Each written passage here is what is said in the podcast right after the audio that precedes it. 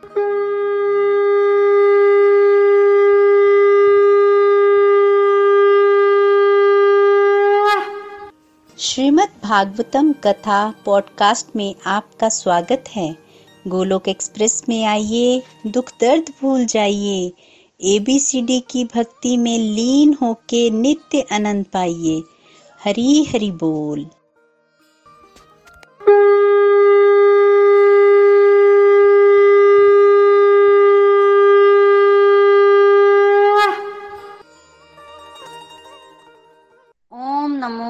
भगवते वासुदेवाय। ओम नमो भगवते वासुदेवाय। ओम नमो भगवते वासुदेवाय। श्रीमद भागवतम की जय। कारनिताई की जय। श्री राधा श्याम सुंदर की जय। हरे कृष्ण हरे कृष्ण कृष्ण कृष्ण, हरे हरे हरे राम हरे राम राम राम, हरे हरे। हरे कृष्ण हरे कृष्ण कृष्ण कृष्ण, हरे हरे हरे राम हरे राम राम राम, हरे हरे। न शस्त्र पर, न शास्त्र पर, न धन पर और न ही किसी युक्ति पर। मेरा तो जीवन आश्रित है प्रभु, केवल और केवल आपकी कृपा शक्ति पर।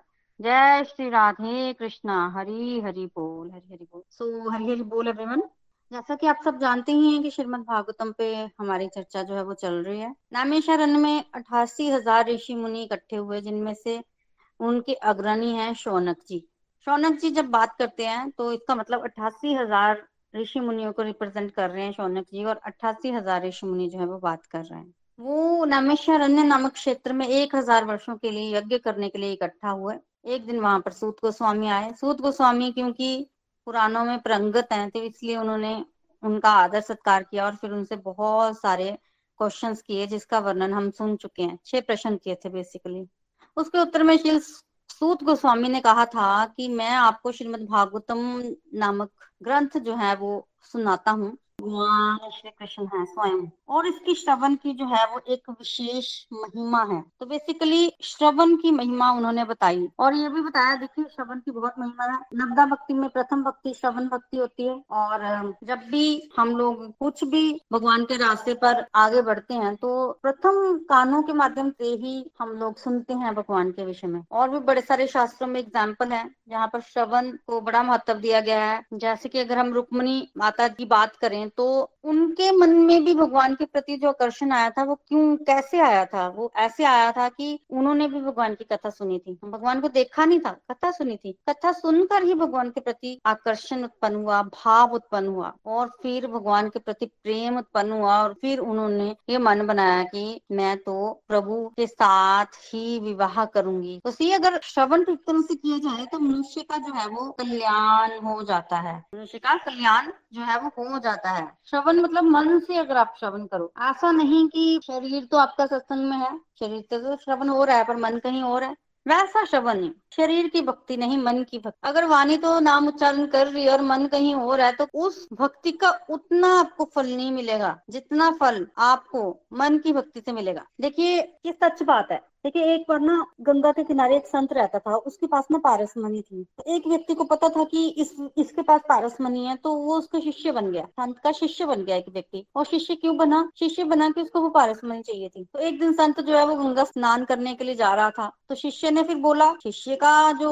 भाव था, वो तो पारसमणि था। तो शिष्य ने सोचा की अब ये अच्छा मौका है, ये गंगा स्नान को जा रहा है तो मैं पारसमणि जो है, वो ले लूँगा। तो जब वो जाने लगा तो उसने पूछा की आपके पास पारसमणि है तो मैं रक्षा करूँगा, मुझे मुझे बताओ पारसमणि कहाँ है? तब संत ने कहा कि तुम्हें वैसे पारसमणि की रक्षा करने की ज़रूरत नहीं है। मेरे पास इतने, इतनी देर से पड़ी हुई है, कुछ भी नहीं हुआ, उसको और मेरे किसी काम की भी नहीं है, मैं ऐसे करता, मैं तुझे ही दे सकता हूँ पारसमणि तो संत ने कहा कि मैं स्नान को जा रहा हूँ, गंगा स्नान को वापिस आकर मैं ये पारसमणि तुम्हें ही दे दूँगा, यहाँ पे पड़ी हुई है। और जैसे ही उस व्यक्ति को थोड़ा सा इशारा मिला की पारसमणि यहाँ पड़ी हुई है तो बड़ा खुश हुआ वो। सुना थोड़ी उसने संत ने बोला की मैं तुम्हें वापिस आके पारसमणि दूँगा। और मुझे तो पारसमणि चाहिए, उसके मन में वही भाव की मैं पारसमणि के लिए आया हूँ, संत के पास है ये थोड़ी देगा मुझे। तो कोई बात नहीं सुनी और संत जो है वो चला गया गंगा स्नान के लिए। अब संत की गैर हाजिरी में ये जो व्यक्ति है, ये झोंपड़ी को छानने लग पड़ा। कहा है पारसमनी कहा है पारसमनी और जिस तरफ़ संत ने इशारा किया था, उस तरफ़ से देखता रहा। कितनी सारी डिब्बियाँ थी, वहाँ पड़ी हुई तो उसने एक लोहे की डिब्बिया उठाई और फेंक दी। उसको कोई पारसमनी वहाँ पर नहीं मिली। अब वो सोच रहा है कि पारसमनी तो मिली नहीं। अब कहीं संत ने ऐसे गलत तो नहीं बोल दिया? खैर, वो क्या कर सकता था? चुपचाप वहाँ पे बैठा रहा। अब जब संत आया और संत ने देखा तो संत समझ गए। और संत ने कहा कि तुझे मेरे आने तक इंतज़ार नहीं हुआ। मैं तो बोल के था कि तुम्हें पारसमणि दे दूँगा। शिष्य चुप रहा।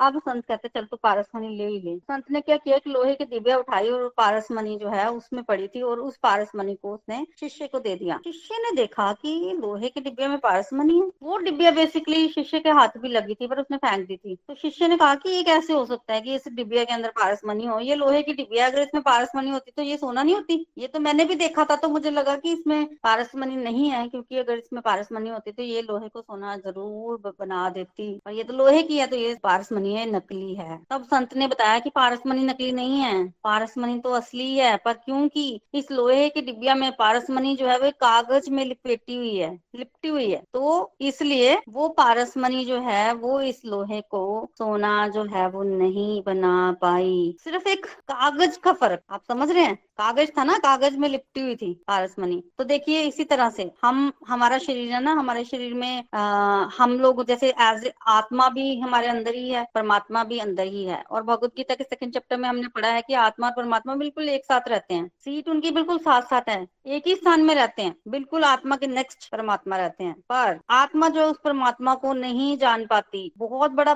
पर्दा नहीं है बड़ा छोटा सा पर्दा होता है जिसको आप विकार बोलो वासना बोलो जो जीव को परमात्मा से मिलने ही नहीं देती है। तो समझ लीजिए कि वो पारसमनी भगवान है और जीव जो है वो लोहे की डिबिया है और बीच में एक पर्दा है कागज़ जैसा, बड़ा छोटा सा। अहम ममता अहम मैं शरीर हूँ, कोई और उस पर्दे के रहते व्यक्ति जो है वो परमात्मा से नहीं मिल पाता। हालाँकि परमात्मा जो है वो सर्व समर्थ है। सब कुछ है परमात्मा, हमें दे सकते हैं, पर वो जो संसारिक विषयों का जो मुँह है वो रास्ते में आ जाता है। हमें उस मुँह को धीरे धीरे धीरे धीरे त्यागना है ताकि हम भगवान से संबंध बना सकें। वो दोहा है ना, प्रेम गति, प्रेम गली अति सांकरी तामे दो न समाये। तो उस दोहे के मुताबिक दोनों एक साथ नहीं रह सकते। जहाँ तो भगवान की भक्ति करेंगे हम या संसार संसार की भक्ति करेंगे। तो जहाँ भगवान या माया। तो इसलिए जब तक हम माया का संग करते हैं, तब तक भगवान जो है वो देखने, दिखने में नहीं आते। और जब हम संसार का संग त्याग देते हैं, तब भगवान जो है वो दृष्टि गोचर होते हैं। संसार को जो आपने त्यागना है तो उसको इस तरह से देख सकते हैं कि संसार को त्यागने का मतलब ये नहीं है कि आपको बाहर संसार त्यागना है। नहीं नहीं नहीं। बाहर से कुछ त्यागने की ज़रूरत नहीं है। त्याग अंदर से होना चाहिए, अंदर से होना चाहिए। अगर आप अंदर से त्याग करोगे ना, देखिए तो आपको कोई मुश्किल नहीं आएगी। वो स्टोरी तो आपने सुनी होगी ना, एक व्यक्ति रात को नाव चलाकर एक जगह से दूसरी जगह जा रहा है तो उसने रात को नाव चलानी शुरू की सुबह तक नाव चलाता रहा, इतनी मेहनत की उसने और उसको लगा सुबह की मैं पहुँच गया हूँ। पर जब सुबह उसने देखा तो वही था जहाँ से चला था। इतनी मेहनत करने के बाद भी नहीं पहुँचा, क्यों? क्योंकि उसने रस्सी नहीं खोली थी नाव की। नाव तो बंदी हुई थी, नाव आगे कैसे जा सकती थी? उसी तरह से अगर हमारा मन संसार में फंसा है तो फिर हम आगे कैसे बढ़ सकते हैं? हमने पीछे का छोड़ा नहीं ना? पीछे का छोड़ोगे तो आगे बढ़ोगे ना? हमें पीछे का छोड़ना है। देखिए, वो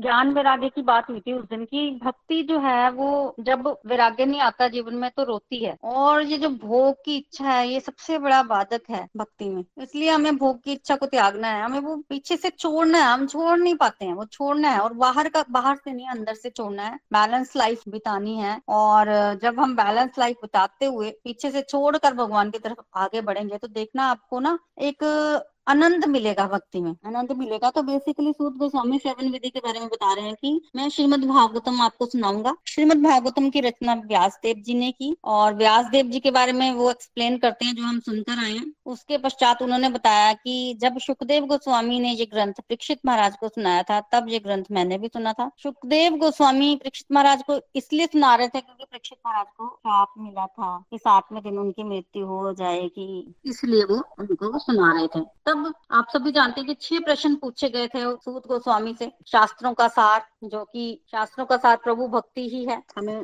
भगवान को एज ए पर्सन मानकर उनकी भक्ति करनी है। कलयुग में मनुष्य के कल्याण का साधन भक्ति है। तीसरे, चौथे और पाँचवें प्रश्न में भगवान के विषय में और उनके अवतारों और उनके कार्यकलापों के विषय में बताया पूछा गया था। जिसके उत्तर में भगवान के चौबीस अवतारों के बारे में बताया गया था। पहला अवतार, चार कुमार, दूसरा वराह भगवान, तीसरा नारद जी, चौथा नर नारायण, पांचवा कपिल मुनि, छठा अवतार दत्तात्रेय, सातवां यज्ञ भगवान, आठवां भगवान ऋषभ देव नौवा अवतार था पृथु महाराज दसवां मत्स्य अवतार ग्यारहवा कूर्म अवतार। कछुआ बोलते हैं जिसको। बारहवा धनवंतरी तेरवा मोहिनी अवतार चौदवा नरसिंह देव भगवान पंद्रवा वामन भगवान सोलवा परशुराम अवतार, सत्रहवा व्यास देव जी अठारवा भगवान राम, उन्नीसवा और बीसवा बलराम जी और भगवान कृष्णा, और इक्कीसवा बुद्धावतार, बाईसवा हंस अवतार, तेईसवा हरिग्रीव और चौबीसवा कलकी अवतार। ये जो भगवान का बाईसवा अवतार है, हंस अवतार तो बेसिकली जब सनक सनंदन, सनातन और सनत कुमार पैदा हुए थे ना, देखिए ब्रह्मा जी की सृष्टि में ये प्रथम पैदा हुए थे। प्रथम ब्रह्मा जी ने जब सृष्टि की थी तो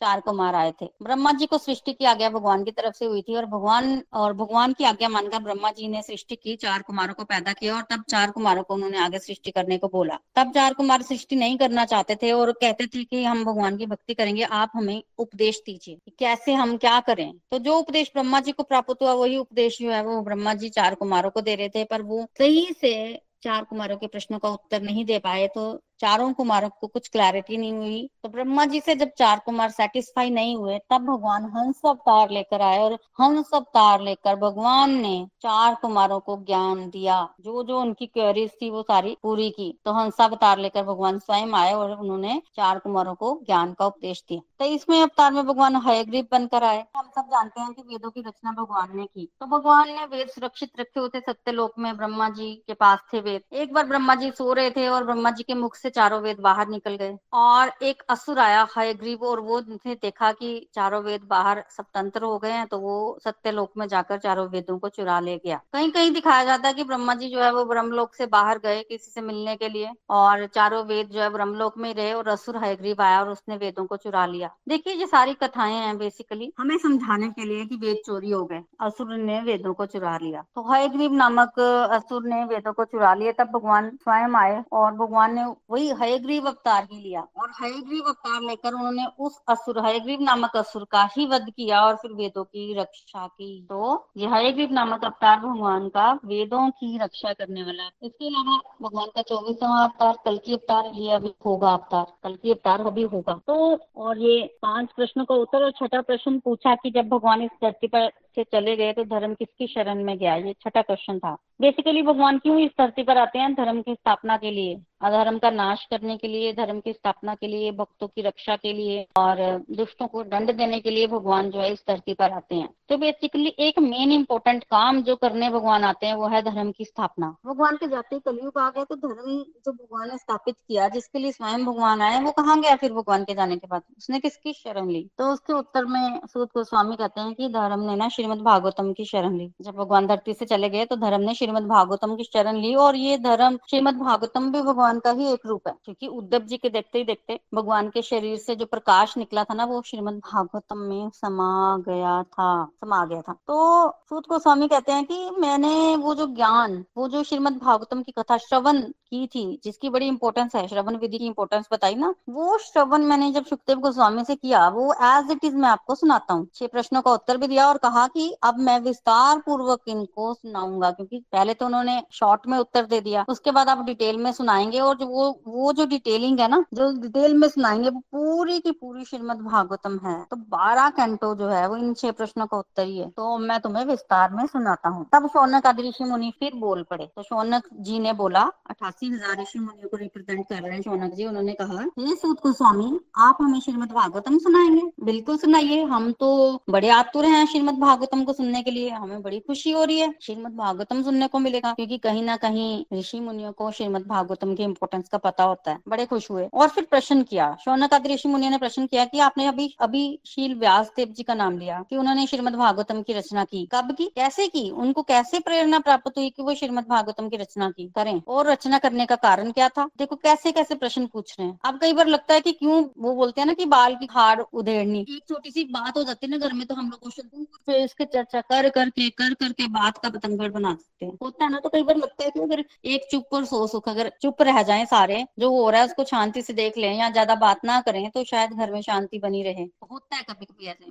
तो भगवान के रास्ते पर, जब भगवान की बात आती है तो ऋषि मुनि एक एक चीज़ पूछते हैं। तो हमारे अंदर जो स्किल है, उसको हमें भगवान की सेवा में लगाना चाहिए। यहाँ प्रश्न पूछना जायज़ है। हमें पूछना चाहिए भगवान के विषय में एक एक चीज़ पूछनी चाहिए। वक्ता भी खुश, श्रोता भी खुश। तो श्रौनक ऋषि मुनि पूछते जा रहे हैं सूत गोस्वामी आंसर देते जा रहे हैं और बड़े खुश हैं। तो अब क्या पूछ रहे हैं कि अभिशील व्यास देव जी का नाम लिया तो उसके बारे में प्रश्न पूछ लिया। जो जो सूद गोस्वामी ने कहा है ना, उस पे कितने सुंदर सुंदर प्रश्न पूछे हैं। पाँच, छह प्रश्न पूछे। पहला प्रश्न पूछा कि कब शील व्यास देव जी ने रचना की, श्रीमद भागवतम की? कैसे रचना की? उनको कहाँ से प्रेरणा प्राप्त हुई? मतलब उनको कैसे लगा कि मुझे श्रीमद भागवतम लिखना चाहिए तो उन्होंने लिखा। फिर प्रश्न किया कि क्यों, की कारण क्या है? क्या ज़रूरत क्या थी श्रीमद भागवतम को लिखने की? फिर प्रश्न क्या किया? सुखदेव गोस्वामी की बात हुई ना कि सुखदेव गोस्वामी ने दीक्षित महाराज को कथा सुनाई, तब मैंने सुनी। तो ये बात भी हुई तो उसके बारे में दो प्रश्न और कर दिए। वो क्या? सुखदेव गोस्वामी से सुना आपने? सुखदेव गोस्वामी के बारे में तो हमने सुना है कि वो तो एक विरक्त महापुरुष है।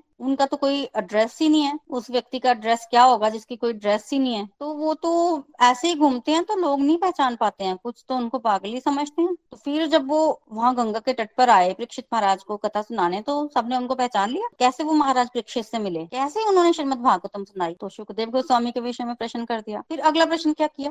महाराज परीक्षित भगवान के शुद्ध भक्त हैं। पर वो तो राजा है ना? राजा थे। इतना बड़ा राजा। इतना काम है उसको। राजा को कितना काम होता है। तो इतना काम होने के बाद भी वो गंगा तट पर कथा सुनने के लिए बैठ गया, सात दिन के लिए। वो कैसे? काम भी तो बड़ा होता है ना। इतनी पूरा विश्व का राजा है। तो ऐसा क्यों कि वो सब कुछ छोड़ छाड़ के वो गंगा के तट पर वो कथा सुनने के लिए क्यों आ गए? कथा सुनने के लिए क्यों आ गए? तो ये सारे प्रश्न जो है वो चौनक आदि ऋषि मुनिया ने पूछे। इसके उत्तर में देखिए, बड़े सुंदर सुंदर उत्तर सूत गोस्वामी ने दिए। सुखदेव गोस्वामी के बारे में उन्होंने एक्सप्लेन किया? हम पीछे सुनकर आए सुखदेव गोस्वामी कौन थे, कैसे? परीक्षित महाराज के बारे में एक्सप्लेन किया कि उनको श्राप लग गया था और श्राप लगा था, इसलिए वो सारा कुछ त्याग कर गंगा के तट पर आ गए थे कि हमें कि जो व्यक्ति सात दिन में मरने वाला है, उसको क्या करना चाहिए? ये कथा हम आगे सुनेंगे। और बाकी व्यास देव जी के विषय में जो पूछा था कि कब, कैसे, कहा, क्यों रचना की श्रीमद भागवतम की तो उसकी, उसके उत्तर में वो बता रहे हैं कि भगवान का अवतार पता कब होता है? देखिए, चार युग होते हैं, सतयुग, त्रेता युग द्वापर युग और कलयुग, ये सबने सुना होगा, चार युग होते हैं। और जब ये चार युग बीते हैं ना तो इसको बोलते हैं जब चतुर्युग, युग चक्र बोलते हैं। वो एक चार युग जब खत्म होते हैं ना तो उसको एक चतुर्युग बोला जाता है, एक चतुर्युग, ठीक है? तो देखा जाए तो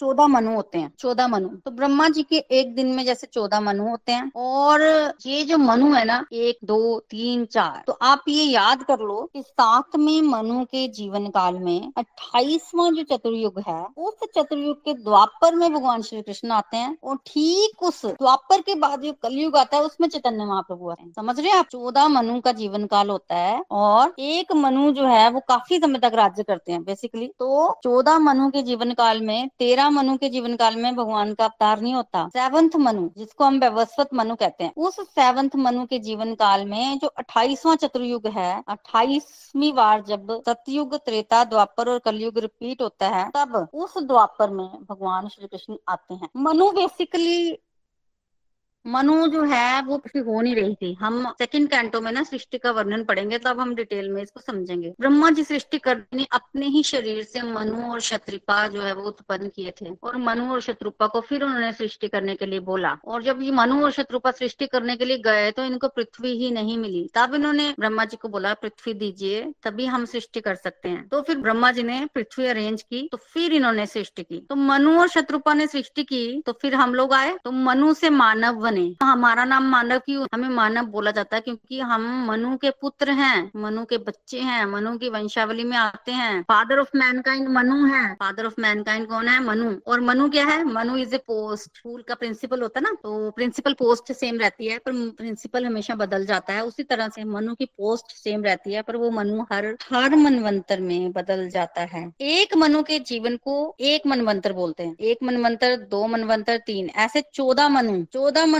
जब राज करते हैं ना तो ब्रह्मा जी का एक दिन बीतता है। तो ब्रह्मा जी के एक दिन में चौदह मनु होते हैं। डिटेलिंग हम आगे पढ़ेंगे, इसको रिपीट करेंगे। तो ब्रह्मा जी के एक दिन में चौदह मनु होते हैं और चौदह मनु के जीवन काल में जो सेवंथ मनु है, वैवस्वत मनु, उसमें जो अट्ठाईसवा चतुर्युग आता है, उसके द्वापर में भगवान श्री कृष्ण आते हैं और उस द्वापर के बाद जो कलयुग आता है, उसमें चैतन्य महाप्रभु आते हैं। और वक्तो यकीन मानो, हमारे लिए बड़े सौभाग्य की बात है कि ये जो चतुर्युग चल रहा है, ये वही सेवंथ सेवंथ मनु के जीवन काल का अट्ठाईसवां चतुर्युग है और इसी चतुर्युग में, इसी द्वापर में भगवान श्री कृष्ण आए और उस द्वापर के बाद जो कलयुग आया जिसमें हम रह रहे हैं, इसी में चैतन्य महाप्रभु आए। तो देखो कैसे जैकपोट लगा हमारा। भगवान मन, भगवान ब्रह्मा जी के जीवन काल में एक बार आते हैं और ये वही समय है जब भगवान अभी अभी आके गए हैं। पाँच हज़ार वर्ष पहले भगवान श्री कृष्ण आके गए हैं और पाँच सौ वर्ष पहले भगवान चैतन्य महाप्रभु आके गए हैं। इसलिए बोला जाता है बार बार वृंदावन जाओ, धाम यात्रा का बड़ा फल है, क्योंकि अभी भगवान की वाइब्रेशन है, भगवान के वहाँ चरण चिन्ह है। वो भगवान ने वहाँ जो जीवन मतलब जो लीलाएँ की हैं, वो उसकी स्मृतियाँ हैं। वाइब्रेशन है अभी। बहुत अच्छा समय चल रहा है। कलयुग होते हुए भी हम भगवान का नाम ले पा रहे हैं। हम शास्त्र पढ़ पा रहे हैं। हम श्रीमद भागवतम पढ़ पा रहे हैं। कारण भगवान होके गए हैं आपके वातावरण। का फ़ायदा उठाना है, अगर चूक गए अभी तो फिर जो अगला समय आएगा, कैसा होगा?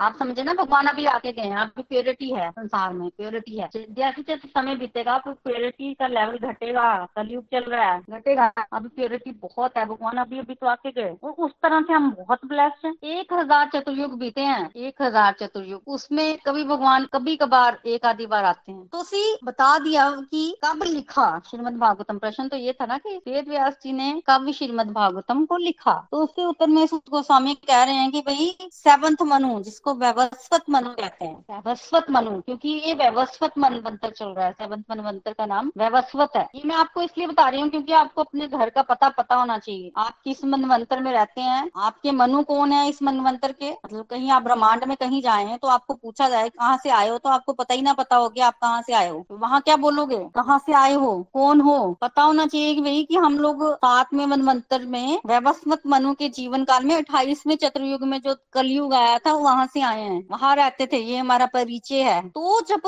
अट्ठाईसवें चतुर्युग में सेवंथ मनु के जीवन काल में द्वापर आया भगवान श्री कृष्ण आए तो द्वापर जब भगवान श्री कृष्ण द्वापर में आए और उसके बाद भगवान चले गए, ठीक है, और फिर कलयुग आया तो उस समय द्वापर युग के अंत में भगवान को पता था कि कलयुग आ जाएगा, जीव का कल्याण कैसे होगा, कलयुग में युग जो है वो इतना अच्छा नहीं है तो उस समय जब द्वापर ढल रहा था, उस समय महर्षि प्राशर जी और सत्यवती जी के पुत्र के रूप में शील व्यास देव जी का जन्म हुआ, और जब शील व्यास देव जी का जन्म हुआ तो अपने जीवन काल में उन्होंने श्रीमद भागवतम को लिखा। तो सेवंथ मनवंतर में व्यवस्थित मनु, श्राद्ध मनु के जीवन काल में जो अट्ठाईसवां चतुर्युग है, उसके द्वापर में, द्वापर की तीसरी संध्या एंड में वेद व्यास जी आए और आकर उन्होंने श्रीमद भागवतम को लिखा। कहाँ लिखा? देखिए, हिमालय पर ना भद्री का आश्रम के निकट ना एक शम्या प्राश नामक आश्रम है, वहाँ सरस्वती नदी बैठती है। तो बेसिकली आप लोग कोई बद्रीनाथ गया होगा तो बद्रीनाथ से भी ऊपर ना, ऊपर को अगर आप चले जाए तो वहाँ व्यास गुफा है। बादरायन भी बोलते हैं उसको तो वहाँ व्यास गुफा है। वहाँ व्यास देव जी का आश्रम है, जिसको शम्या प्राश कहते हैं। सरस्वती नदी वहाँ बहती है और वहीं ऑलमोस्ट सारे स्क्रिप्चर्स को लिखा उन्होंने। वहीं। वही लिखा है। और वो जो व्यास गुफा है ना, वो उसका दर्शन आज भी है वहाँ पर। और जब हम वहाँ जाते हैं ना, एक तो वहाँ पे ऑक्सीजन की कमी होती है, बड़ा ऊपर है वो स्थान। स्वस्थ व्यक्ति ही जाए तो वहाँ पर जब शिव जी रहते थे, उसका आकार पता कैसे है? मतलब ऐसे बड़ी बड़ी पोथियाँ नहीं रखी होती, उस आकार में है। ऐसे बड़े बड़े ग्रंथ पड़े होते हैं। वो पूरी गुफा थे और वहाँ पर उन्होंने वो सारे जो है, वो ठंड बहुत होती है वहाँ पर। और सारे शास्त्रों को लिखा, और श्रीमद भागवतम का लेखन भी वहाँ हुआ है। वहाँ पास ही एक गणेश भगवान की भी गुफा है। तो क्या करते थे कि जब वेद व्यास जी ने श्रीमद भागवतम को लिखना था ना तो ये समाधिष्ट हो गए थे। समाधि अवस्था में इन्होंने वो वेद व्यास समाधि अवस्था में इन्होंने श्रीमद भागवतम का लेखन किया है। तो मूल में तो चार ही श्लोक थे, जिसको हम चतुर श्लोक की श्रीमद भागवतम कहते हैं। और ऐसे ध्यानस्थ हुए, ऐसी भगवान की लीला देखी श्री व्यास देव जी ने की बस वो आँखें बंद करके बोलते चले गए, बोलते चले गए। वो चार श्लोकों को इन्होंने अठारह हज़ार श्लोकों में बदल दिया और पास की गुफा में बैठे। गणेश जी सुन रहे थे, वो फटाफट उसको लिपिबद्ध करते रहे। लिपिबद्ध, लिखे गए लिखे गए। फटाफट से श्रीमद भागवतम की, रचना हुई। तो बेसिकली व्यास देव जी, ध्यानस्थ हुए, भगवान की लीला देखी। इतनी प्योरिटी है, क्योंकि अभी आपने पढ़ा, भगवान के अवतार हैं ये। तो भगवान की कथा, भगवान की लीला को भगवान से अच्छा कौन जान सकता है? तो भगवान ही ने वो, उसका संकलन किया। इसलिए श्रीमद भागवतम में कोई त्रुटि नहीं है। मनुष्य कुछ कर ले, कोई रचना कर ले, ऐसा हो ही नहीं सकता कि उसकी रचना में त्रुटि ना हो। मनुष्य गलतियों का पुतला है, कुछ भी कर ले, उसके जीवन काल में गलती होनी ही होनी है, शास्त्रों में लिखा है। है हो? भगवान की वही रचना उठा के देख लो उसमें कोई त्रुटि नहीं है। जीव और भगवान में ये डिफरेंस है, रहेगा। तो भगवान की रचना में कोई त्रुटि नहीं और मनुष्य की कोई रचना ऐसी नहीं जिसमें गलती ना हो, गलती होगी। तो समझना है? तो उसी गुफा में उन्होंने एक वेद को चार भागों में विभाजित किया। उसी गुफा में उन्होंने चारों वेदों को लिखा। फिर इतिहास लिखे, फिर उपनिषद लिखे, फिर पुराण लिखे, फिर महाभारत की रचना की, फिर अपने शिष्यों को भी आगे बढ़ाया, पुराणों की रचना की भी शिष्यों को बढ़ाया। और वेद व्यास जी तो रहे भगवान भगवान की बुद्धि तो बड़ी तेज, भगवान ने तो सब कुछ समझ लिया, संकलन कर लिया, लिखवा भी दिया। पर क्या मनुष्य भी भगवान जितनी बुद्धि रखता है? अब जब ये पढ़ाने की बारी आई तो क्या एक ही को सारी चीज़ें पढ़ाई जा सकती है? अलग अलग ऋषियों को अलग अलग शिष्य तो सबसे पहले उन्होंने ऋग वेद जो है वो पैल ऋषि को सौंपा साम वेद जैमिनी ऋषि को, यजुर्वेद वैशम पायन को वैशम पायन महाभारत में भी परंगत थे। तो बेसिकली यजुर्वेद इन्होंने, इनको दिया, उन्होंने मतलब याद करवाया। मतलब बुद्धि है ना, मनुष्य की बुद्धि तो सीमित ही है तो एक विषय में परंगत किया।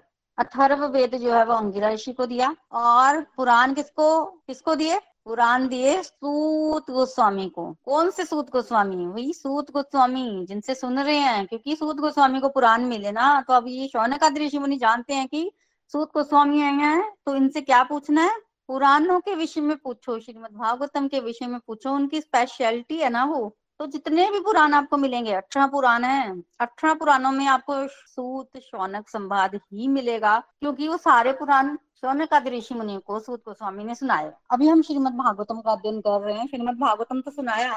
बाकी सत्रह पुराण भी सुनाए, प्रश्न किए ना इन्होंने? छोड़ा थोड़ी ना, प्रश्न करते जाए वो उत्तर देते जाए। एक हज़ार वर्षों के लिए इकट्ठे हुए और ऋषि मुनियों का जीवन का लक्ष्य कथा होता है। उनका ये थोड़ी ना होता है कि थोड़ा टीवी देख ले, थोड़ा ये कर ले, थोड़ा वो कर ले। यज्ञ किया दिन दिन में थोड़ा सा और बाकी फिर बैठ गए, बस बैठ गए तो बैठ गए।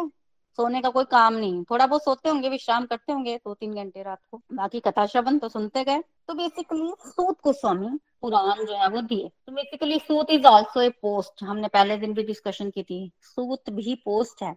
तो पहले रोम हर्षन सूत को ये सारे पुराण दिए गए और इन्हीं के पुत्र हैं उग्र श्रवा सूत, जो ये पुराण जो है वो सुना रहे हैं शौनक आदि ऋषि मुनियों को। वो सेम नहीं है। तो रोम हर्षण सूत को ये दिए गए और उग्र शवा सूत जो है उनको सुना रहे हैं। इन्होंने अपने पिता से ग्रहण किया और जो पुत्र है वो पिता को ही रिप्रेजेंट करता है। तो इस तरह से शील व्यास देव जी ने अपने शिष्यों को ये ज्ञान बारी बारी से अलग अलग दिया, विभक्त करके दिया। और फिर जैसे पैल ऋषि को आपने ऋग्वेद दिया तो उन्होंने अपने शिष्यों को बढ़ाया, जैमिनी ने सामवेद बढ़ाया वैशंपाय ने यजुर्वेद पढ़ाया अंगिरा ऋषि ने अथर्ववेद पढ़ाया तो कुछ, इससे क्या हुआ डिवाइड हो गया ना, एक ही गुरुकुल में सब पढ़ रहे हैं और चार गुरुकुल हो गए तो वृद्धि तो हुई ना ज्ञान की। तो इस तरह से वो क्रम बढ़ता गया, लोग जो है वो पढ़ने लग पड़े। और शाखाएँ भी बट गई चार चल रहा था। उसके बाद महाभारत कृष्ण की। अल्टीमेटली बड़े सारे शास्त्र लिखे, बड़े सारे शास्त्र। इतना कुछ करने के बाद अब अब व्यास देव जी ये जो निराश हो गए जीवन से, निराशा। और कहा कि मैंने क्या गलती कर दी है, मैंने इतना कुछ कर लिया जीवन में। शास्त्रों को लिख दिया, लिपि बना दी, कलयुग के लोगों के कल्याण का सारा। कार्य कर दिया। व्रतों को बता दिया, निष्कपट भाव से किया मैंने ये सब। यम नियम बता दिए। महाभारत जिसको कि पंचम वेद भी कहा जाता है, उसमें तो मैंने अल्पज्ञों के लिए बड़ा कुछ बताया है। कुछ तो मुझे खालीपन, अधूरापन लग रहा है। तो एक तरह से वेद व्यास जी को अंदर से ना असंतोष उत्पन्न हो रहा था। कारण क्या है इस असंतोष का? देखिए, यहाँ पर एक बहुत बड़ी बात सीखने वाली है। बहुत बड़ी बात सीखने वाली है। वो ये कि वेद व्यास जी सोच रहे हैं मतलब उनको दुख हो रहा है, वो सोच रहे हैं। तो हमें यहाँ सीखना ये है कि दुख का कारण बाहर नहीं होता दुख का, कारण हमेशा अपने अंदर होता है। तो अगर आपको अशांति है तो जो समझदार व्यक्ति है ना, वो अपने अंदर कारण खोजेगा, दूसरों पे इल्ज़ाम नहीं लगाएगा। बहुत बड़ी बात है ये। तो अब ये वेद व्यास जी समझ रहे हैं कि दुख का कारण तो अंदर है तो अंदर खोज रहे हैं। अज्ञान और अभिमान दुख का कारण है तो कहीं मेरी अशांति का कारण ये तो नहीं? कहीं ऐसा तो नहीं मैंने कोई पाप कर दिया हो? अब वो सेल्फ बोलते ना आत्म विश्लेषण कर रहे हैं, अपने अंदर टटोल रहे हैं, क्योंकि वो ज्ञानी है। तो बाहर से तो बाहर से कुछ भी हो जाए, व्यक्ति अशांत नहीं हो सकता। अंदर ही कुछ होगा, कोई पाप कुछ मेरे हाथों से तो नहीं हो गया। सोचा, नहीं, मैं तो निष्पाप हूँ, मुझे तो ऐसा नहीं लग रहा कि मैंने कोई पाप किया हो। कोई काम अधूरा रह गया हो मेरे से, इसलिए मुझे असंतोष हो रहा हो। वो तो नहीं रह गया कहीं मेरे से, कोई काम अधूरा तो नहीं रह गया? क्या करूँ? क्या करूँ? खुद सोचा बहुत बड़ी बात है ये, हमें भी ऐसा ही करना है। अज्ञान वश हम दूसरों को इल्ज़ाम डालते हैं, इधर उधर बोलते रहते हैं, पर हमारे दुख का कारण हमारे अंदर होता है और हमें अंदर से विश्लेषण करना है कि क्या कारण है हमारे दुख का। तो इस तरह से उन्होंने बड़ा सोचा, नहीं बनी बात। फिर फिर क्या, जब बात अपने से ना बने, फिर क्या करना चाहिए? फिर देखिए, हमारे अंदर जीव जीव तो हम लोग तो हैं ही, आत्मा एज ए आत्मा, साथ ही परमात्मा भी है तो फिर परमात्मा की शरण लो, फिर परमात्मा की शरण लो तो अब वेद व्यास जी ने परमात्मा की शरण ली कि मुझे तो नहीं पता चल रहा तो आप परमात्मा बताएँ और परमात्मा किसके माध्यम से बताए, बताते हैं? संत के माध्यम से। तो संत आना चाहिए जीवन में। जो मुझे मेरी भूल दिखाए, क्योंकि अगर संत आएगा, सत्संग होगा, संत कुछ बताएगा, सत्संग होगा, तभी तो भूल का पता चलेगा, तभी तो विवेक जागृत होगा। बिन सत्संग विवेक ना होई, राम कृपा बिना सुलभ न सोई। तो सोच रहे हैं, सत्संग के बिना तो दोषों का भान नहीं होगा। सत्संग तो मनुष्य को अपनी भूलों के बारे में बताता है तो क्यों ना मैं किसी संत से सत्संग लू, जो सोचा? तो देखो परमात्मा परमात्मा का ये अटल नियम होता है कि उन्होंने किसी को गाइड करना तो जीवन में संत भेजेंगे तो जब भगवान से इस तरह की प्रार्थना की तो फिर भगवान ने प्रेरणा दी नारद मुनि को। As a Sant as a गुरु, नारद मुनि फिर वेद व्यास के आश्रम में गए। नारद जी गए गाइड करने के लिए उन क्या कारण बताया? उनके असंता के सत्संग में। हरे कृष्णा हरे कृष्णा कृष्ण कृष्णा हरे हरे हरे राम। हरे राम राम राम, हरे हरे। Busy through the body free as a soul Hari, Hari बोल, हरी, हरि बोल। Transform the world by transforming yourself Radhe Krishna तो हरी, हरि बोल एवरीवन आज के लिए मेरी तरफ़ से इतना ही। चलिए अब हम आगे बढ़ते हैं अपने रिव्यू सेक्शन की तरफ़। आप लोगों ने आज के सत्संग पे क्या क्या लर्निंग ली कोई डिवाइन एक्सपीरियंस आपके जीवन में हुआ है, वो आप शेयर कर सकते हैं। तो सबसे पहले हम चलते हैं मोनिका जी की तरफ़, चंबा से। मोनिका जी, आप कुछ कहना चाहते हैं? हरी हरी बोल। हरी हरी बोल, हरी हरी बोल। Thank you Preeti ji once again की इतनी प्यारी कथा श्रवण करवाने के लिए। आज आपने कथा में श्रवण महिमा का वर्णन किया है और वाक्य में इस बात को सुनकर ना मैं अपना एक्सपीरियंस शेयर करती हूँ कि जब तक हम लोग सत्संग में नहीं जुड़े हुए थे ना तो हम लोग ना ऐसे भटके हुए थे। हमें लगता था कि जैसे भक्ति जो है ना, सिर्फ़ भजनों को गा लिया तो हो गया। वही भक्त है जो भजन गाता है जो कथा करता है, वही भक्त है बस। मगर किसी कथा को श्रवण करना, ये सबसे बड़ी महिमा है। और आज आपने इतनी क्लैरिटी के साथ, इतने प्यार से और इतने अच्छे ढंग से आपने हमें श्रवण महिमा के बारे में बताया कि श्रवण जो है, वो मन से करना चाहिए। तभी व्यक्ति का उद्धार हो सकता है।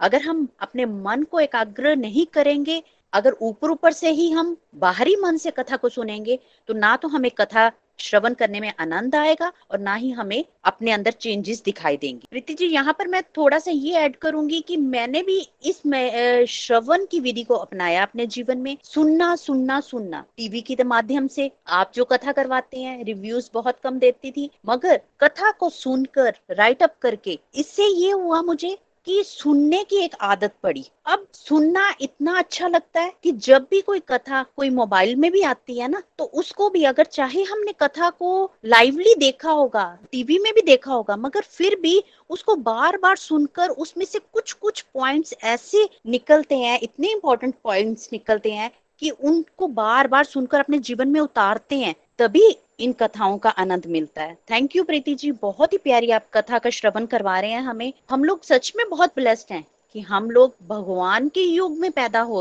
हुए हैं और हम लोगों को श्रीमद भागवतम कथा सुनने का आनंद मिल रहा है। जैसे आपने युगों का वर्णन किया, चार युग होते हैं, उन चारों युगों के बीतने पर चतुर्युग उसको कहा जाता है। चौदह मनु होते हैं। ब्रह्मा जी के एक दिन में चौदह मनु और चौदह मनु के सातवें जो सातवां मनु आपने जीवन काल में बताया कि सातवें मनु के जीवन काल के अट्ठाईसवें चतुर्युग ये च, है जहाँ पर भगवान ने द्वापर में अवतार लिया। और देखिए, हम लोग इतने ब्लेस्ड है कि हम इस युग में पैदा हुए हैं। इस युग में भगवान पाँच हज़ार वर्ष पहले आए और 500 वर्ष पहले चैतन्य महाप्रभु जी ने अवतार लिया। और हम उन्हीं के पद चिन्हों पर चल रहे हैं। उन्हीं के बताए हुए रास्तों पर चलने का प्रयास कर रहे हैं। हम लोग तो विकारों से भरे हुए हैं। फिर भी हम लोग अपने आप को, मैं तो अपने आप को बहुत ब्लेस्ड समझती हूँ। क्योंकि हमारे अंदर पता नहीं कितने कितने युगों से विकार भरे हुए हैं। मगर हम लोग फिर भी थोड़ा सा अपने अंदर के विकारों को इन कथा के माध्यम से दूर करने का प्रयास कर रहे हैं। आपने वेद व्यास जी के बारे में भी बहुत ही सुंदर वर्णन किया। रचनाएँ वेद व्यास जी ने की ग्रंथों के बारे में बताया, महापुराणों का उन्होंने पुराणों की रचना की, महाभारत की रचना की, फिर उन्होंने अपने शिष्यों को पढ़ाया। मगर फिर भी वो सेटिस्फाइड नहीं है। इतना डिवोशन होने के बाद भी उनके जीवन में फिर भी वो सेटिस्फाइड नहीं है। और हम लोग अगर एक कथा का श्रवण कर लेते तो हम सोचते हैं हमने पता नहीं कितना भारी तीर मार लिया अपने जीवन में। हमने बहुत बड़ा कार्य कर लिया है। हम लोग बहुत बड़े भक्त बन गए हैं कि हम लोगों ने कथा सुन ली है पूरी की पूरी। मगर देखिए वेद व्यास जी की जो आपने आज कथा बता रहे हैं कि इतने ग्रंथों को लिखने के बाद पुराणों को लिखने के बाद फिर भी उनको ऐसा लग रहा है कि कुछ जीवन में अधूरापन है। वो संतुष्ट नहीं है इतना कुछ कर, लिखने के बाद भी। और यही उनके दुख का कारण बन रहा है। हम लोगों को भी अपने अंदर, हम लोग जब जीवन में कई बार परेशान होते हैं तो हम लोग क्या करते हैं? दूसरों को ऊपर ब्लेम कर देते हैं। हम अपने अंदर से, अपने मन को नहीं टटोलते कि हमारे अंदर क्या विकार है। हम दूसरों पर ब्लेम गेम खेलना शुरू कर देते हैं।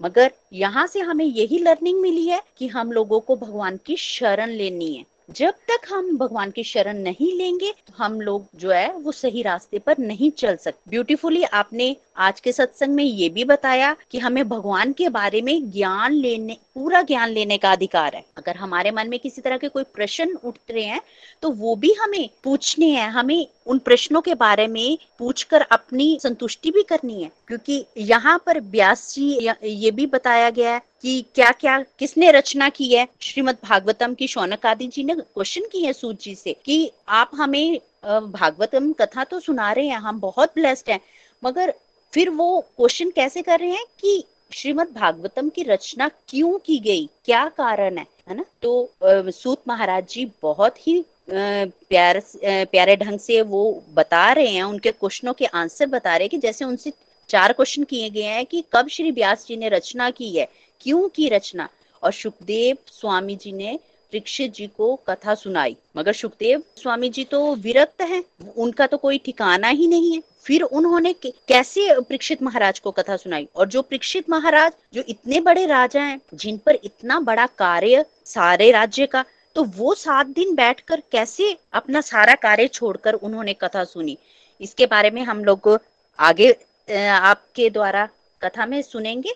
और प्रीति जी वंस अगेन बहुत ही प्यारी कथा आप हम लोग, हमें सुना रहे हैं और धीरे धीरे करके सुना रहे हैं ताकि हम लोग इस कथा का पूरा आनंद उठा सके। थैंक यू हरी हरी बोल। हरी हरी बोल हरी हरी बोल, मोनिका जी, बहुत ही ब्यूटीफुली आपने अपनी फीलिंग्स जो हमारे साथ शेयर की हैं। और सच मानिए कि श्रीमद भागवत में इतना कुछ है सीखने वाला, इतना कुछ है सीखने का कि हर एक चीज़ को हम अपने जीवन में इम्प्लीमेंट कर सकते हैं। श्रवण विधि, कैसे हमें अपने दुख को, जो भी हमें होता है, उसको अपने अंदर ही झांकना चाहिए, दुख हो तो कि हमारे अंदर कोई कमी होगी। बहुत कुछ है सीखने को इसमें ना तो हमें जीवन में इम्प्लीमेंट करनी है ये चीज़ें। डायरेक्ट भगवान के मुख से आ रही हैं। भगवान ने डायरेक्ट हमें जो है वो ये चीज़ें दी हैं और युग भी अच्छा है। तो हमें इन सब चीज़ों का ध्यान रखना है और बिल्कुल, मैं अपना एक्सपीरियंस शेयर करूँ तो श्रवण जो है, ये मुख्य रहा है मेरे जीवन में भी, और ये हमेशा ऐसा ही होगा। क्योंकि अब श्रवण को प्रथम भक्ति बोला गया है तो वो है ना, हमेशा जब कोई आगे बढ़ेगा तो इसी रास्ते से पड़ेगा। कहीं ना कहीं से तो श्रवण करेगा। अगर आप देखें तो पुराने जन्मों के हमारे कुछ संस्कार होते हैं, कुछ अकाउंट्स होते हैं और उसको ओपन करने के लिए भी श्रवण विधि काम आती है। हम कानों के माध्यम से सुनते हैं, हमें बड़ा अच्छा लगता है, हमारा मन करता है, हम और सुने, फिर हम सुनते हैं, फिर वो जो रूप होता है, वो एकदम आँखों के आगे आ जाता है। तो माध्यम तो श्रवण विधि ही बनती है। तो बहुत ही इंपॉर्टेंट है ये। तो हमें इन सब चीज़ों का ध्यान रखना है और स्लो इसलिए क्योंकि मैं देख रही हूँ ना कि बहुत सारे डिवोटीज जो है वो न्यू हैं। तो मुझे इन चीज़ों को रिपीट भी करना पड़ेगा। मैं इसको दोबारा रिपीट कर दूँगी। बस हमें बेसिकली भगवान ने यही बोला है कि हमें, हमारा जो काम है वो ये है कि हम सत्संग में जाकर श्रवण करें और बाकी भगवान पर छोड़ दें। समझ आए, ना आए, बाकी सब चीज़ें भगवान पर छोड़ देनी है। हमें सिर्फ़ श्रवण करना है। हमारे हाथ में इतना ही है। भगवान ने हमें इतनी आज्ञा दी है। कथा में आओ, श्रवण करो, बाकी उनपे छोड़ दो। तो जितनी आज्ञा हमें मिली है, उतना हम कर लेते हैं और उसके अकॉर्डिंग फिर हमें जो है वो फल मिलेगा। और इस शास्त्र में इतनी इतनी मतलब शास्त्र अकेला ही सक्षम है हमें इस मटेरियल वर्ल्ड से निकालने के लिए। तो हमें इसके शरण में ज़रूर जाना चाहिए। तो वंस अगेन मोनिका जी बहुत बहुत धन्यवाद आपका। हरी हरी बोल Hari thank you Preeti ji thank you आप एक दिन की कथा करवाते हैं और पिछली दोबारा रिपीट करते हैं ताकि हम लोगों को अगर किसी तरह का कोई डाउट रह गया, कुछ नहीं हमारा क्लियर हुआ तो वो भी क्लियर हो जाता है। इसके लिए तो शत शत नमन प्रीति जी। थैंक यू हरी बोल। हरी हरी बोल। मैं तो ये सारा क्रेडिट राधा रानी को ही देती हूँ। ये कथा कहना किसी के वश की बात नहीं है, ये भगवान ही कहते हैं। आप भगवान जो है, वो कृपा किए हुए हैं और कृपा करके वो किसी को माध्यम बनाते हैं और किसी के माध्यम से कोई सुनता है।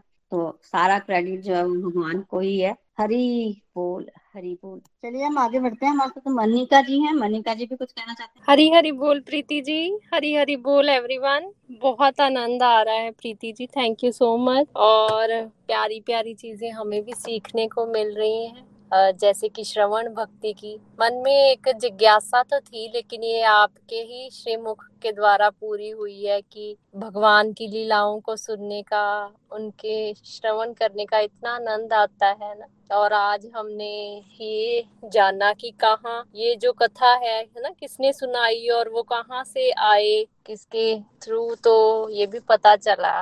और सूत गोस्वामी का भी पता चला और जो है वेद व्यास जी, उनके बारे में भी पता चला। और अपना जो आपने बोला है कि हमें अपने मन मंत्र का पता होना चाहिए, अपने घर का एड्रेस तो आना ही चाहिए ना? अगर हमें कोई पूछ ले तो ब्रह्मा जी के एक दिन में चौदह मनु होते हैं और सेवेंथ मनु के अठाईवें चक्र में, युग चक्र में आते हैं भगवान श्री कृष्ण द्वापर में और उसके जो नेक्स्ट युग आता है कल युग उसमें श्री चैतन्य प्रभु आते हैं। तो अपने घर का एड्रेस भी पता चला कि हम कहाँ से हैं और कौन से प्लानट से कहाँ से हैं तो इसका भी थैंक यू और बहुत आनंद आ रहा है। और बस दिल करता है आप बोलते जाए हम सुनते ही जाए। इतना बोलने को भी नहीं आ, हमें तो समझ आती कि क्या बोलेंगे लेकिन आप अपने प्यारी प्यारी वाणी में हमें कृतार्थ कर रहे हैं Preeti ji. Thank you so much Hari Hari बोल हरी हरी बोल। हरी हरी बोल Manika ji. Thank you very much आपने भी अपनी फीलिंग्स जो है शेयर किए हैं। बिल्कुल। बिल्कुल ठीक बताया आपने। देखिए जब भगवान कृष्ण ने इस धरती पर आना था ना उस समय देवता लोग ना गए थे पृथ्वी पर बाहर। और जब वो गए ना सारे देवता लोग मिलकर, ब्रह्मा, विष्णु, महेश, सब देवता लोग मिलकर, गोलोक, वृंदावन तो वहाँ पर उनको वो सखियों ने रोक लिया, द्वारपाल। सखियाँ होती है ना, ऐसे थोड़ी अंदर जा सकते वहाँ तो सखियों का राज है। तो वो बोलते कि हम लोग आए हैं तो हमें भगवान से मिलना है। तो उन्होंने पूछ लिया, कहाँ से आए हो? जब उन्होंने पूछा, कहाँ से आए हो? तो इनको अपने घर का पता नहीं पता था। तो सब चुप हो गए। जब सब चुप हो गए तो सखियों ने बहुत मज़ाक उड़ाया। बोलते, ये लोग आ गए हैं उठकर, ये ना, इनको अपने घर का भी पता नहीं पता। तो अब आपको घर का पता नहीं पता तो हम, मैं क्या जाके बताऊँगी? कौन आया मिलने? तो सब चुप सब चुप। तो फिर अब क्या करें? तो फिर ब्रह्मा जी ने बोला, मैं ब्रह्मा। तो ब्रह्मा तो हो आप, पर कौन सी जगह के ब्रह्मा हो। इस ब्रह्मांड में तो असंख्य प्लैनेट है और असंख्य ब्रह्मा है। अब उन इतने प्लैनेट्स में कौन से किस प्लैनेट के ब्रह्मा हो, नहीं पता चला। फिर भगवान विष्णु ने उत्तर दिया कि हम सातवें मनवंतर में जो अट्ठाईसवां चतुर्युग चल रहा है, उस युग से आए हैं, जहाँ भगवान बामन आए थे। भगवान बामन भी इसी चतुर्युग में आए थे। तो भगवान बामन जब आए थे और वहाँ से गंगा प्रकट हुई तो उन्होंने ये इसका जो है वो एग्ज़ाम्पल दिया कि अभी अभी भगवान बामन यहाँ से होके ना, हम उस चतुर्युग से आए हैं। तब जाके परिचय मिला। तो भगवान विष्णु ने परिचय दिया, बाकियों को परिचय नहीं पता था। थी और फिर जब परिचय मिला और सक्षु ने जाकर भगवान कृष्ण को बताया और फिर भगवान कृष्ण ने कहा कि मैं आऊँगा धरती पर और धरती के बाहर को हल्का करूँगा और भगवान इस धरती पर आए, इतनी लीला हुई। तो सी देवताओं को ब्रह्मा जी को, भगवान शिव जी को परिचय नहीं पता था। वो परिचय आज किसको प्राप्त हुआ है? आप लोगों को पता चला ना आज? तो कितनी विशेष कृपा है भगवान इस धरती पर आए, लीला की। हमारे लिए सुलभ किया। भगवान की वाइब्रेशन है अभी। बहुत अच्छा समय चल रहा है। हमें वो चीज़ें सुनने को मिल रही हैं। बहुत बहुत दुर्लभ है ये चीज़ें। तो हमें ये समझते हुए कि भगवान ने हमारे हाथ में बोलते ना कि एक एरोप्लेन दे दिया है। उसको पकड़ के हम उड़कर ऊपर जा सकते हैं। अब कोई चीज़ को ना समझे कि हमारे पास एरोप्लेन है, वो ऑटो रिक्शा पे या फिर रिक्शा पे चलता रहे, साइकिल पे या पैदल ही चलता रहे, बहुत मुश्किल से जो है वो मिलता है। तो हमें फ़ायदा उठाना समय का। बाकी thank you very much Hari Hari बोल मनिका जी। हरी बोल। तो आज के सत्संग को हम कंक्लूड करते हैं आरती के साथ। श्री भागवत भगवान की है आरती, पापियों को पाप से है तारती। श्री भागवत भगवान की है आरती। पापियों को पाप से है तारती। ये अमर ग्रंथ, ये मुक्ति पंथ, ये पंचम वेद निराला नव ज्योति जगाने वाला। ये अमर ग्रंथ, ये मुक्ति पंथ, ये पंचम वेद निराला नव ज्योति जगाने वाला। हरि नाम यही हरि धाम यही यही जगमंगल की आरती। पापियों को पाप से है तारती। श्री भागवत भगवान की है आरती। पापियों को पाप से है तारती। ये शांति गीत पावन पुनीत पापों को मिटाने वाला हरि दर्श दिखाने वाला ये शांति गीत पावन पुनीत पापों को मिटाने वाला हरि दर्श दिखाने वाला। ये सुख करनी, ये दुख हरनी, श्री मधुसूदन की आरती। पापियों को पाप से है तारती। श्री भागवत भगवान की है आरती। पापियों को पाप से है तारती। ये मधुर बोल जगफंद खोल सन्मार्ग दिखाने वाला, बिगड़ी को बनाने वाला। ये मधुर बोल जगफंद खोल तन्मार्ग दिखाने वाला, बिगड़ी को बनाने वाला। श्री राम यही, घनश्याम यही, ये प्रभु महिमा की आरती। पापियों को पाप से है तारती। श्री भागवत भगवान की है आरती। पापियों को पाप से है तारती। पापियों को पाप से है तारती। पापियों को पाप से है तारती। सो हरी हरी बोल everyone thank you everyone for coming Hari बोल थैंक यू हरी हरी बोल तो चलिए आज के सत्संग को कंक्लूड करते हैं हम प्रेयर्स के साथ। हरे कृष्णा हरे कृष्णा कृष्णा कृष्णा हरे हरे हरे राम हरे राम राम राम, हरे हरे। हरी हरी बोल।